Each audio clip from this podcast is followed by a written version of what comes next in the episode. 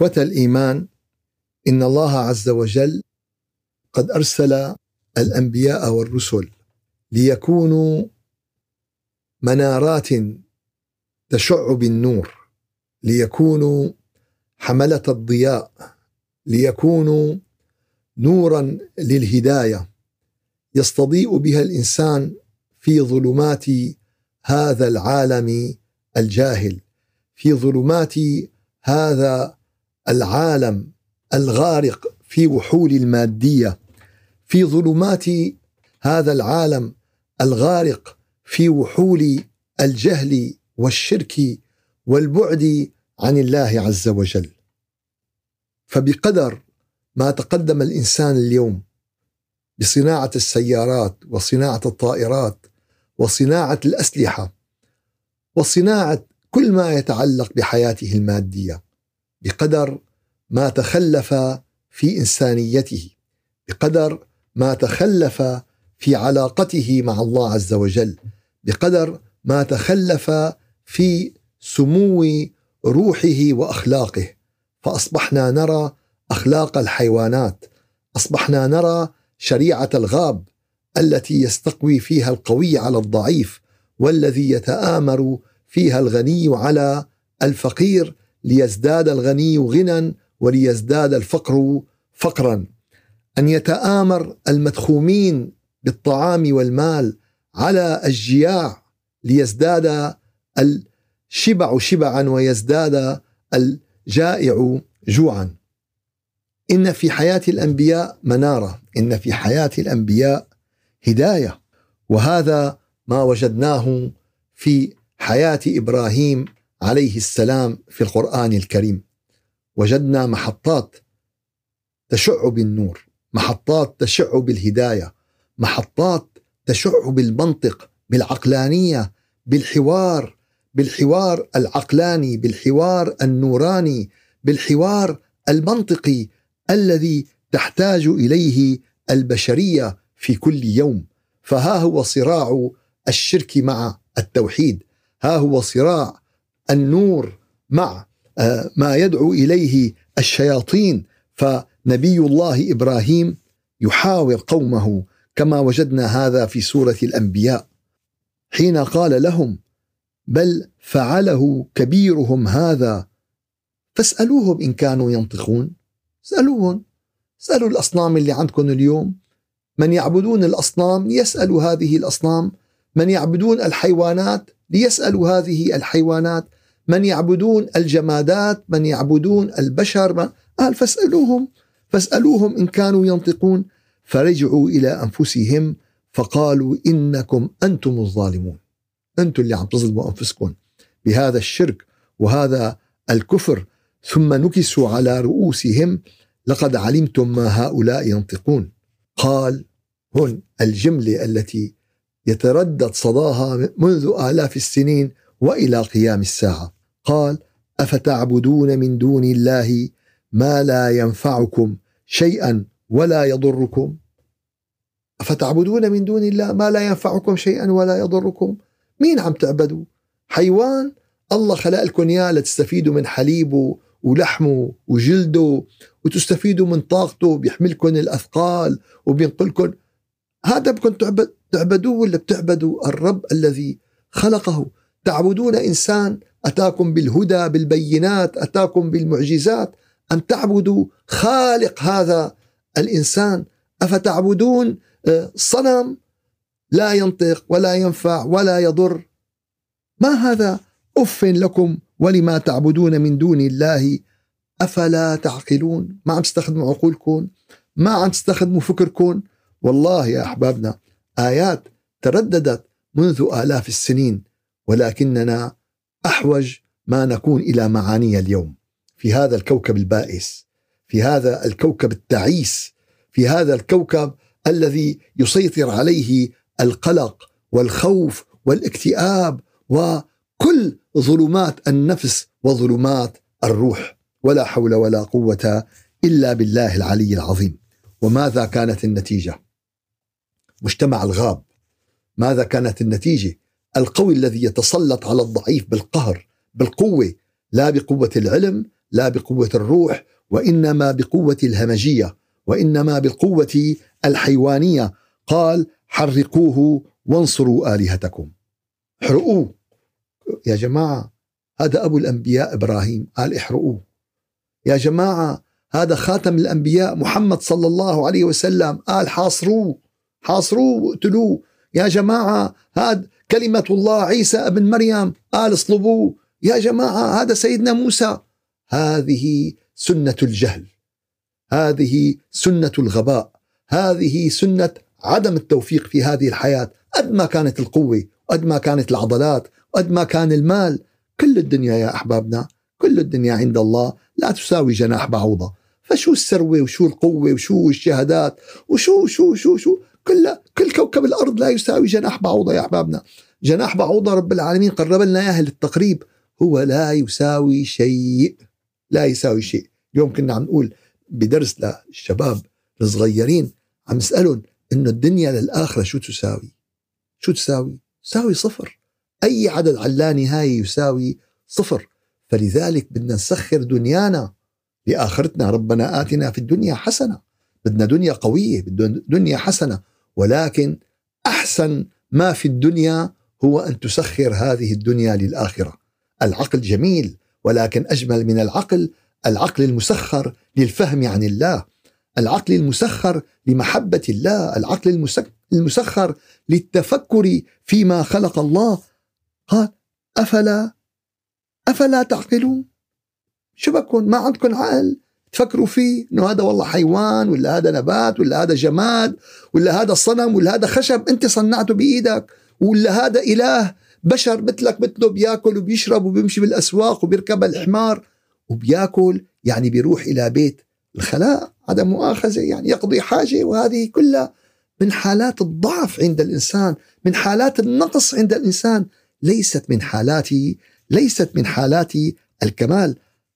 قالوا حرقوه وانصروا آلهتكم إن كنتم فاعلين. قلنا يا نار كوني بردا وسلاما على إبراهيم. وكما ذكرنا النار تشتعل. وهي ليست وليست كنار إبراهيم لإحراق شخص وإنما نار لإحراق كوكب الأرض. وأفظع ما يحترق به كوكب الأرض أن يحترق بنار الجهل ويحترق بنار الشرك ويحترق بنار البعد عن الله عز وجل فتكون جهنم في الدنيا قبل أن تكون جهنم في الآخرة. وأفظع أفظع هذه الجهنم حينما تتواصل جهنم الدنيا مع جهنم الآخرة فيموت احتراقا حتى يصل إيش؟ إلى جهنم الآخرة. قلنا يا نار كوني بردا وسلاما على إبراهيم. يا رب يا رب اجعل كل نار تشعل بردا وسلاما على عبادك المؤمنين على عبادك الصالحين على عبادك المتقين واهدي خلقك أجمعين يعني ما بدنا حدا دون حدا الله يهدي الناس كلياتها إلى محبته وإلى رضاه ونجيناه ولوطا إلى الأرض التي باركنا فيها للعالمين. البلاء العام لا نجاة منه، نجاة عامة ما في. إنه واحد يدعي للأمة كلها ينجيها هذا ما في.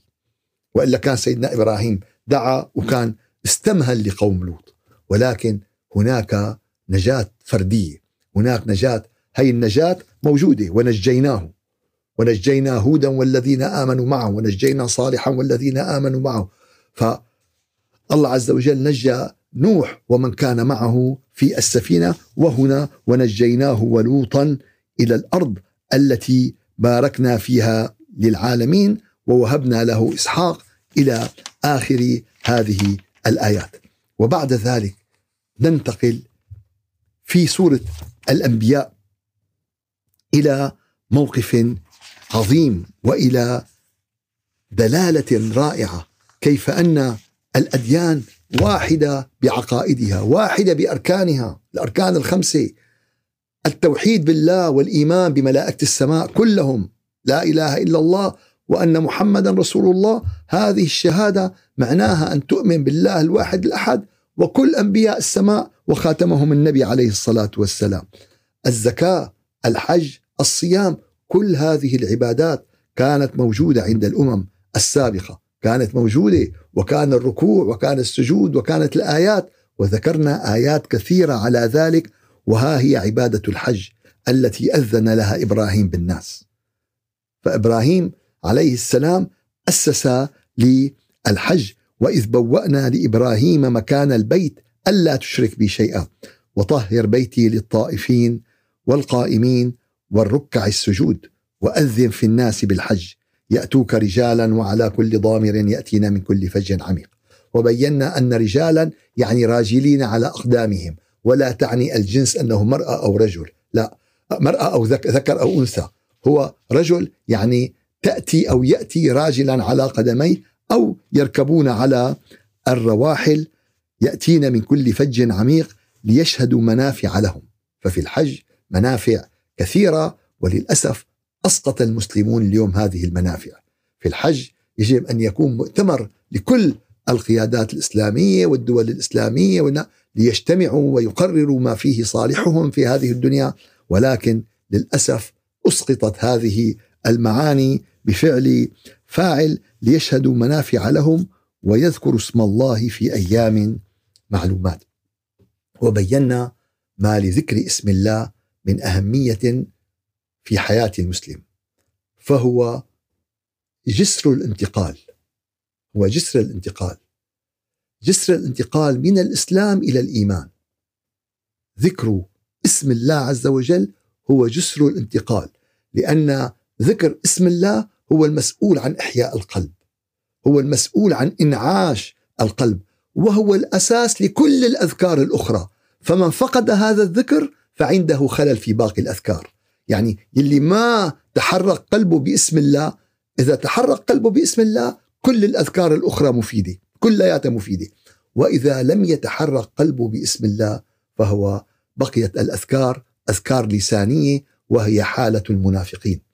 الإيمان ها هنا وأشار إلى لسانه والنفاق ها هنا وأشار إلى قلبه ولا أذكر الله إلا قليلا. فذكر اسم الله عز وجل هو مرحلة الانتقال من حالة النفاق من حالة الإيمان الظاهري إلى حالة الإيمان الحقيقي. إنما المؤمنون الذين إذا ذكر الله وجلت قلوبهم. ما عم نحكي تصوف ما عم نحكي طرق ما عم نحكي رفاعية وشاذلية والى آخره. ارفعوا كل هالتسميات. اليوم ما لنا بحاجة لها ما لنا بحاجة لها هي نشأت في مراحل معينة نشأت في أوقات معينة. أما كل واحد يطلع بيسمي لي ما في حاجة.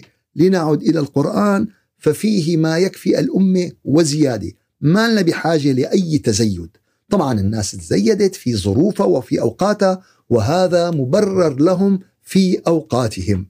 أما في زماننا هلأ اليوم لم يعد هذا مبررا. لا هالتقسم ولا هالتشرزم ولا هالأسماء ولا. لنعد إلى القرآن الكريم وإلى ما ذكره الله عز وجل في القرآن الكريم ليشهدوا منافع لهم ويذكروا اسم الله في أيام معلومات. فأقم الصلاة لذكري والحج ليذكروا اسم الله فإذا أفضتم من عرفات. شو أفضت من عرفات؟ عرفات المغفرة عرفات التطهر من الذنوب عرفات ختام الحج وقبول الحج. فإذا يعني متى ما الحج أدى عرفات يعتبر أنه خلص المناسك الثانية يعني تتمة وإنما هذا الحج عرفة. فبنزل من الحج وقد غفر لأهل المشهد قال شو أول شيء بدهم يعملوا؟ فإذا أفضتم من عرفات فاذكروا الله ذكرا كثيرا. يعني فحالة الذكر حالة ملازمة للمؤمن. وأساس هذه الحالة كما نقول أنها ذكر اسم الله. أساس اللغة العربية تتعلم الألف ب ت س. أساس الشعر تعرف الأبجدية. واحد ما بيعرف أبجد هو ما بيعرف ألف ب بده يساوي شعر؟ بده يعرف بلاغة بده يعرف فهذا الأساس الذي غيبناه عن الأمة. قلنا لنروح شدوا بقى بالأمور الثانية وخالفنا بذلك صريح القرآن الكريم. الله عز وجل الملائكة لما سيدنا جبريل أنزل إلى النبي عليه الصلاة والسلام واذكر اسم ربك وتبتل إليه تبتيلا. شو معناتها؟ يعني طفل صغير يفهم معنى هذا الكلام بيقول لك واحد طيب ليش ما بنعرف؟ لا في مين غيب؟ في مين غيب؟ عن عمد عن عمد نعم. كيف كيف ضللت الديانات الأخرى يعني؟ يعني الفرق بيننا وبينهم الحمد لله إنه نحن عنا وثيقة لم تتغير عنا مرجعية نرجع لها. أما الآخرين فانضربت هذه المرجعيات. انضرب هذا الفرق. أما السلوك متشابه أما العمل متشابه أما البعد عن الصراط المستقيم للأسف الشديد متشابه ولو دخلوا في جحر ضب لدخلتموه ثم إلى آخر الآيات التي استعرضت يعني شعيرة الحج هذه الآيات التي بينت أن كل هذه الشعائر كانت شو معنى سيدنا إبراهيم يعني أتى بشعيرة الحج؟ شو يعني؟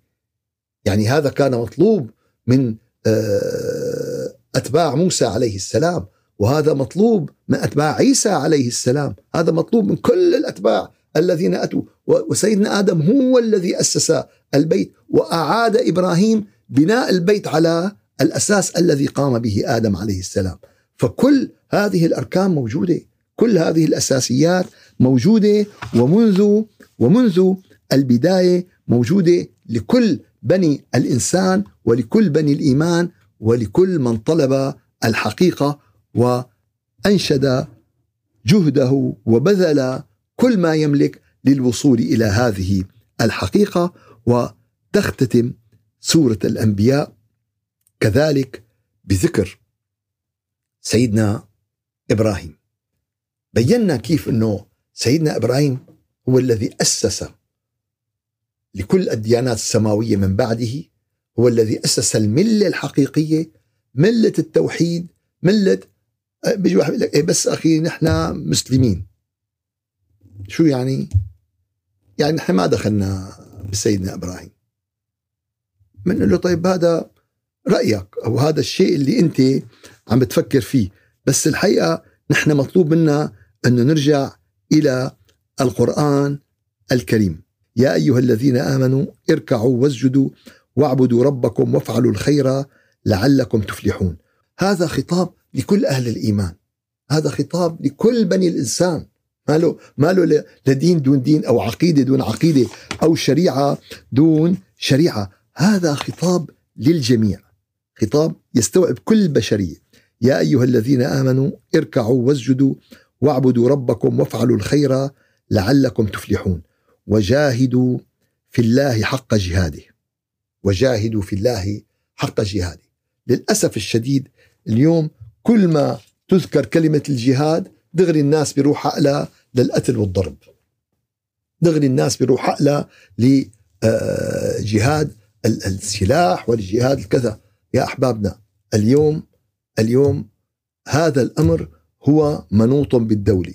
أي دولة تخضع لاحتلال أي دولة تخضع لاعتداء أي شعب يخضع لاعتداء أو فواجب هذا الشعب أن يدافع عن نفسه. وهذا لكل بني البشر ولكل بني الإنسان. ما له علاقة بالمسلمين أو غير آه، المسلمين.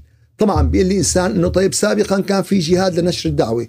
كان جهاد لنشر الدعوة لأن كان في منع جغرافي. كان يمنعون جغرافيا من إيصال الدعوة فيضطروا إنه يفتحوا الطريق لنشر هذه الدعوة. اليوم لم يعد هذا قائما.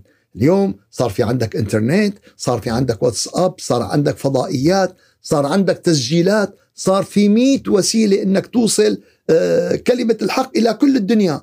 لو كان النبي عليه الصلاة والسلام عنده إذاعة يوصل رسالته للدنيا كلها ما في حاجة يروحوا لهون ولهون لحتى يوصلوا للناس. كانت وصلت هذه الرسالة.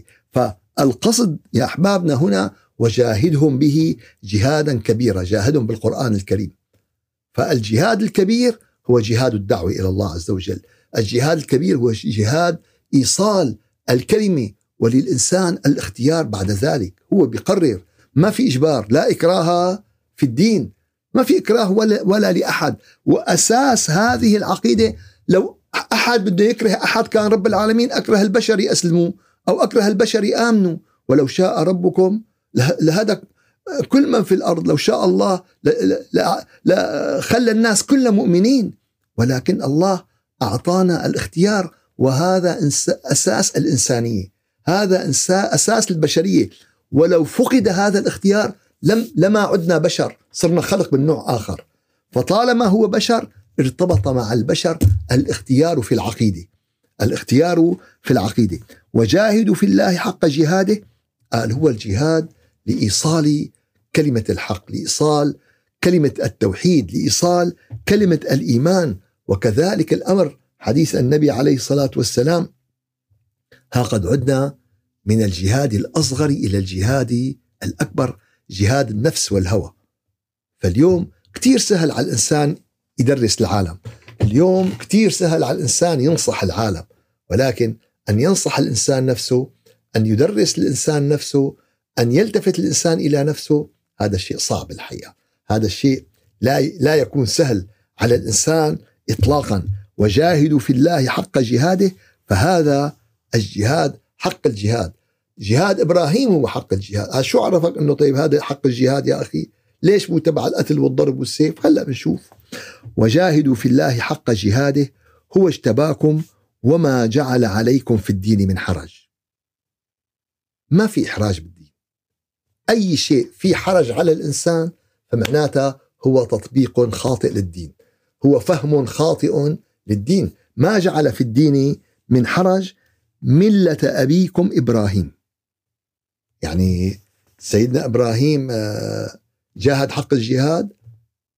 ما ما قاتل سيدنا إبراهيم بالسيف. لا قاتل النمرود ولا قاتل قومه ولا قاتل وإنما كان كل حواره بالإقناع وإنما كل حواره ب... وإنما جهاده كان جهاد الدعوة.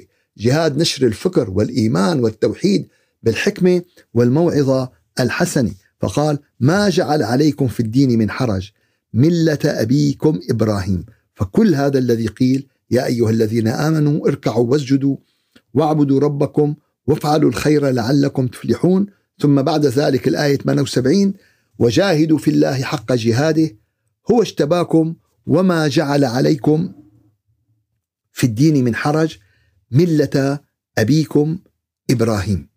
فهذه الملة الحنيفية السمحة هذه ملة التوحيد هذه ملة الصلة بالله هذه ملة ذكر الله هذه ملة الإيمان.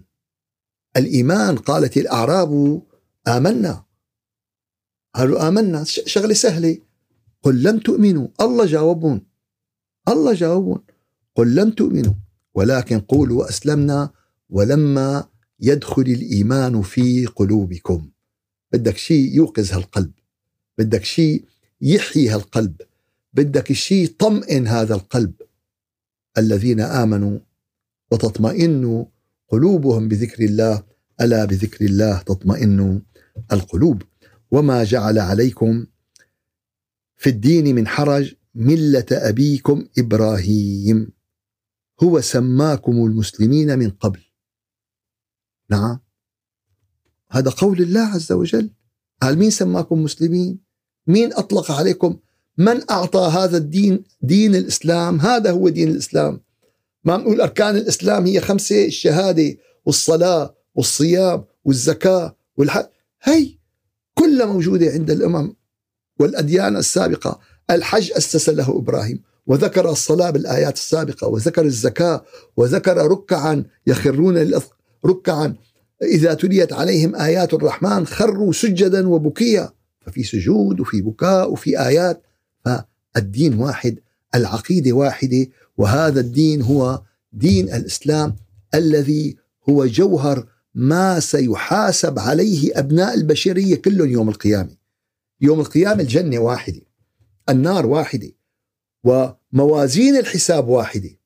قال طيب الناس اللي كانوا سابقين لهم موازين واحدة، هذه هي أساسيات الدين وهذا هو ملة سيدنا إبراهيم. وما جعل عليكم في الدين من حرج ملة أبيكم إبراهيم هو سماكم المسلمين من قبل. وفي هذا وفي هذا ليكون الرسول شهيدا عليكم. شو؟ الرسول بده يكون شاهد مين؟ عليكم. وتكونوا شهداء على الناس. أنتم بدكم تشهدوا على الناس. مين؟ أمة النبي محمد صلى الله عليه وسلم.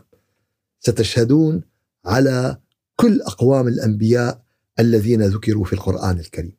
جاهزين لها الشهادة؟ درستوا الأوليات والمعطيات؟ لما واحد بده يروح المحكمة بيوجهوا له عشر أسئلة. بيقرأ هالأسئلة وبيعيدها وبيجهزها وبيسأل المحامي بيقول له هون شو بدي أقول؟ وهون شو بدي أحكي؟ طيب هل أنتم جاهزون لهذه الشهادة وتكونوا شهداء على الناس؟ هل درستم قوم صالح؟ هل درستم قوم موسى؟ هل درستم قوم عيسى؟ هل درستم قوم هود؟ هل درستم؟ هل درستم قوم إبراهيم؟ هل ستكونون جاهزين للشهادة على هؤلاء؟ مع من الحق مع من الباطل؟ هل أدى الرسول رسالته؟ هل بلغ الأمة؟ هل نصحهم؟ هل كذا؟ قال وتكونوا شهداء على الناس. قال إيه ما شفنا شيء نحن؟ ما شفنا شيء كيف بدنا نشهد؟ الشاهد بده يكون شايف. بالمحكمة يوم القاضي بيجي بيقولوا له فلان وفلانة أزواج. طيب القاضي ما شاف العرس ولا حضر كتب الكتاب ولا حضر فصل النقد وإنما بيعطوه شهادة الزواج. بيطلع بالزواج فلان تزوج فلاني وهالشهادة صحيحة. ما لها شهادة مزورة الشهادة صحيحة. فلان تزوج فلانة في فلان شهود في فلان كذا في نقد كذا في كذا. فالقاضي بناء على هذه الوثيقة يحكم. اثنين مختلفين على بيت فبيجي واحد يعطيه عقد البيع أو الشراء.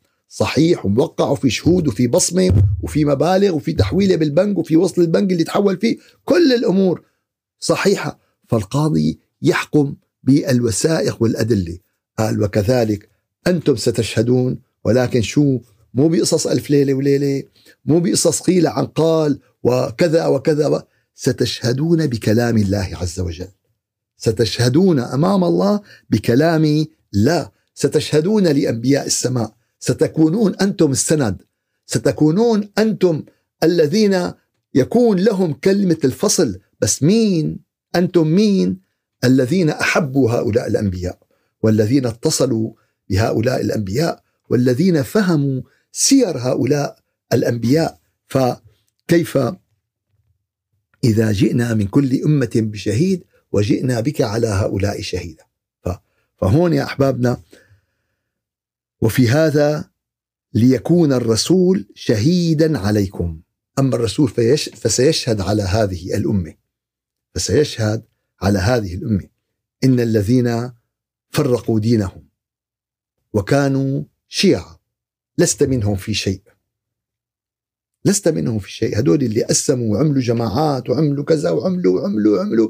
مذاهب سياسية ومذاهب فقهية ومذاهب آه، دينية وجماعات ومذاهب صوفية ومذاهب أحبابنا هذه كأسماء مدارس مقبول. كأسم مدرسة هي مدرسة ابن خلدون هي جودة الهاشمي هي مدرسة آه، آه، كذا. كمدارس مقبول كأسماء مدارس مقبول كأسماء علوم مقبول. أما والله بيتزوجوا من بعضهم؟ لا. أما بيتعرفوا على بعضهم؟ لا. أما هدول بكفروا هدول وهدول بكفروا هدول؟ إن الذين فرقوا دينهم وكانوا شيعة لست منهم في شيء فهكذا ستكون شهادة النبي عليه الصلاة والسلام على أمته هل هل هل فعلوا؟ هل اتبعوك يا رسول الله؟ هل هذا ما علمتم إياه؟ هل هذا اللي أعطيتهم إياه؟ هل هذا اللي ف... هذا هو القرآن يلي بذلت الغالي والرخيص وبذلت وجودك وبذلت راحتك وبذلت ساعاتك وبذلت أيامك ولياليك وتعرضت لما تعرضت إليه لتوصل هذا القرآن صحيحا سليما دون تغيير دون تبديل. الحمد لله الذي أنزل على عبده الكتاب عبده الأمين عبده الصادق عبده الشريف النزيه عبده الذي عرضوا عليه كل مغريات الدنيا من نساء من مال من شهوات من مناصب من شو بدك بنعطيك شو بدك؟ نعطيك بس اترك هذا الأمر. فقال والله يا عم لو وضعوا الشمس في يميني والقمر في يساري على أن أترك هذا الأمر ما تركته حتى يظهره الله أو أهلك دونه أو كما قال صلى الله عليه وسلم. فوين يا أحبابنا؟ فالنبي بده يكون شهيد عليكم. هل أنت شاهد لشهادة النبي عليك؟ على أعمالك؟ على أفعالك؟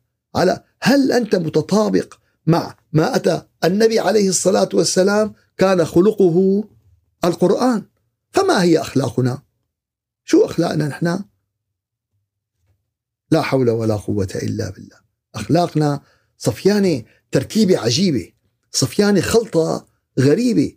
دعوة النبي عليه الصلاة والسلام كانت القرآن فما هي دعوتنا؟ هداية النبي كانت القرآن فما هي هدايتنا؟ أسئلة يا أحبابنا بحاجة نحطها نهيئ للشهادة. صح بدنا نشهد على غيرنا. بناء على شو بدنا نشهد على غيرنا؟ بناء على شو؟ بناء على القرآن. الجواب واضح. طيب وبناء على شو سيشهد النبي علينا؟ قال على الكتب وعلى على 700 ألف كتاب أول شيء بناء على القرآن الكريم. أول شيء بناء على هذا. سنسأل على حقيقة الإيمان سنسأل على حقيقة الصلة بالله عز وجل. سنسأل على هذا الإيمان اللي النبي عليه الصلاة والسلام أشعل جذوة ناره في غار حراء ونقل هذه الجزوة إلى مكة المكرمة فجعلها حراء. بإيمانها فجعلها حراء بذكرها. واحد قال لي قال لي ليش النبي طيب ما بعث الصحابة على غار حراء؟ النبي ما بعث الصحابة شو بده يوسع الغار لا يوسع. النبي جعل مكة كلها غار حراء. النبي جعل مكة كلها غار حراء. فاشتعلت بالإيمان واشتعلت بالذكر واشتعلت بالصلة بالله عز وجل واشتعلت بمحبة الله عز وجل. وحينما أصبحت هذه الجذوة الإيمانية وهذا النور الإيماني انتشر في العالم ليضيء لهم سبل التعرف إلى الله عز وجل ليضيء لهم طرق معرفة الله عز وجل ليضيء لهم طرق الاتصال بالله عز وجل. ف, فهو سماكم المسلمين من قبل وفي ذلك ليكون الرسول شهيدا عليكم وتكونوا شهداء على الناس. تكونوا شهداء على الناس. فشو المطلوب؟ قال فأقيموا الصلاة. بدكم تصلوا الصلاة المضبوطة الصحيحة وآتوا الزكاة. واعتصموا بالله. هدول معتصمين بالحزب تبعهم وهدول معتصمين بمصرياتهم وهدول معتصمين بالدعم وهدول عم ينتظروا من كذا وهدول قال واعتصموا بالله هو مولاكم فنعم المولى ونعم النصير. حري بنا أن نعتصم بالله كأمم. حري بنا أن نعتصم بالله اليوم كعالم ككوكب صغير ككوكب لا قيمة له في هذا الوجود. وأحرى أن نعتصم بالله عز وجل كأفراد. فإذا اعتصم الأفراد اعتصمت الأمة. اليوم بنقول لهم أصبح ديننا ظاهري أصبح ديننا ظاهري. التوجه إلى القبلة ظاهر ظاهر. ويا ويلنا اذا واحد انحرف على القبلة. أما التوجه إلى الله بالقلوب فهذه القبلة الحقيقية. اليوم كل المسلمين يتوجهون إلى القبلة بالظاهر بكل الصلوات. ولكن من من المسلمين يتوجه إلى الله بقلبه أصبح أندر من النادر. فهذا ما نحن بحاجة إليه اليوم وهذا الاعتصام بالله. هذا الاعتصام بالله. هذا محبة الله. لو اجتمعنا واعتصمنا بحبل الله توحدنا دون موحد. والتقينا على محبة الله والتقينا على ما فيه رضاء الله. ولكن لما بدنا الدنيا لما بدنا الجماعات لما بدنا الأحزاب بتلاقي الأخ مع أخوه مختلف. بتلاقي الجامع في 500 رأي و20 مؤامرة تحت الطاولة و50 مؤامرة فوق الطاولة وهذا عم بيحكي من أفا هاد وهذا عم بيستغيب هاد وهذا وبتلاقي يا ويلنا. ووصلت بأراني صار في دعاوي وصار في بوليس ولا حول ولا قوة إلا بالله عز وجل. واعتصموا بالله. قال يا أخي الناس ما بيعتصموا قال أنت اعتصم. قال آه الموج عالي والسفينة مادة حبل. طيب. قال ما حدا عم يتمسك بالحبل.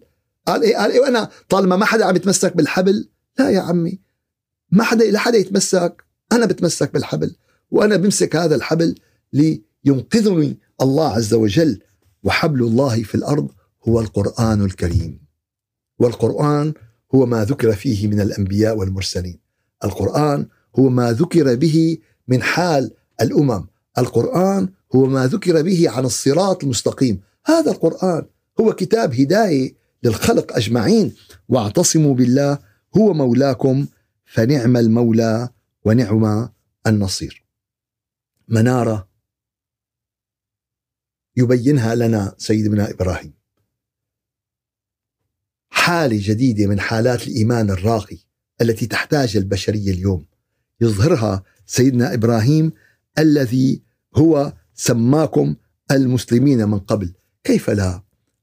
وهو يعني أبو إسماعيل وأبو النبي محمد صلوات الله عليهم أجمعين. كيف لا؟ سيدنا محمد هو الذي نشر رسالة ابيه ووسع هذه الرسالة لتشمل العالمين. فكان خير ابن لخير أب. وكان خير مرسل لبني البشرية جمعاء. أوصل هذه الرسالة التي فهمها والتي استوعبها والتي سرت في شرايينه وسرت في دمائه وسرت نورا وروحا في كافة خلايا وجوده فأخرج خير أمة كانت للناس أجمعين. جعلنا الله على قدم نبينا. جعلنا الله على قدم الأنبياء والمرسلين وعلى قدم أبيهم إبراهيم وأبيهم نوح وعلى قدم الأولياء والصالحين وجعلنا الله من الذين يعتصمون بحبله. واعتصموا بحبل الله جميعا ولا تفرقوا. واعتصموا بالله. أحبابنا الله يجعلنا حقيقة معتصمين بالله. وهذا الاعتصام لا يكون باليد. ما بيكون باليد مو بالإيد نحن. هذا الاعتصام هو حالة القلب. هذا الاعتصام هو حالة الروح. حينما تحوم الروح حول حضرة الله عز وجل حينما يحوم القلب ذاكرا لله مترجيا متوسلا ساجدا خاضعا متقربا إلى الله عز وجل واعتصموا بالله معنى عظيم وكلمة رائعة جعلنا الله من الذين يعتصمون به جعلنا الله من الذين يؤمنون ويعتمدون ويتوكلون على الله عز وجل فنعم المولى ونعم النصير. واعتصموا بالله هو مولاكم فنعم المولى ونعم النصير. سبحان ربك رب العزة عما يصفون وسلام على المرسلين. والحمد لله رب العالمين إلى شرف النبي وأرواح المؤمنين الفاتحة. أعوذ بالله من الشيطان الرجيم، بسم الله الرحمن الرحيم. الحمد لله رب العالمين وأفضل الصلاة وأتم التسليم على سيدنا محمد وعلى آله وصحبه أجمعين. اللهم يا رب العالمين يا رجاء السائلين يا غياث المستغيثين اجعلنا بك من المعتصمين يا رب اجعلنا من المعتصمين بكلامك واجعلنا من المعتصمين بأنبيائك ورسلك واجعلنا من المعتصمين بنبيك محمد صلى الله عليه وسلم ورسالته بفضلك وجودك ورحمتك يا أرحم الراحمين. اجعلنا هداة مهديين غير ضالين ولا مضلين. اجعلنا يا رب من الشهداء على الناس على الشكل الذي يرضيك عنا وعلى الشكل الذي ترضاه عنا.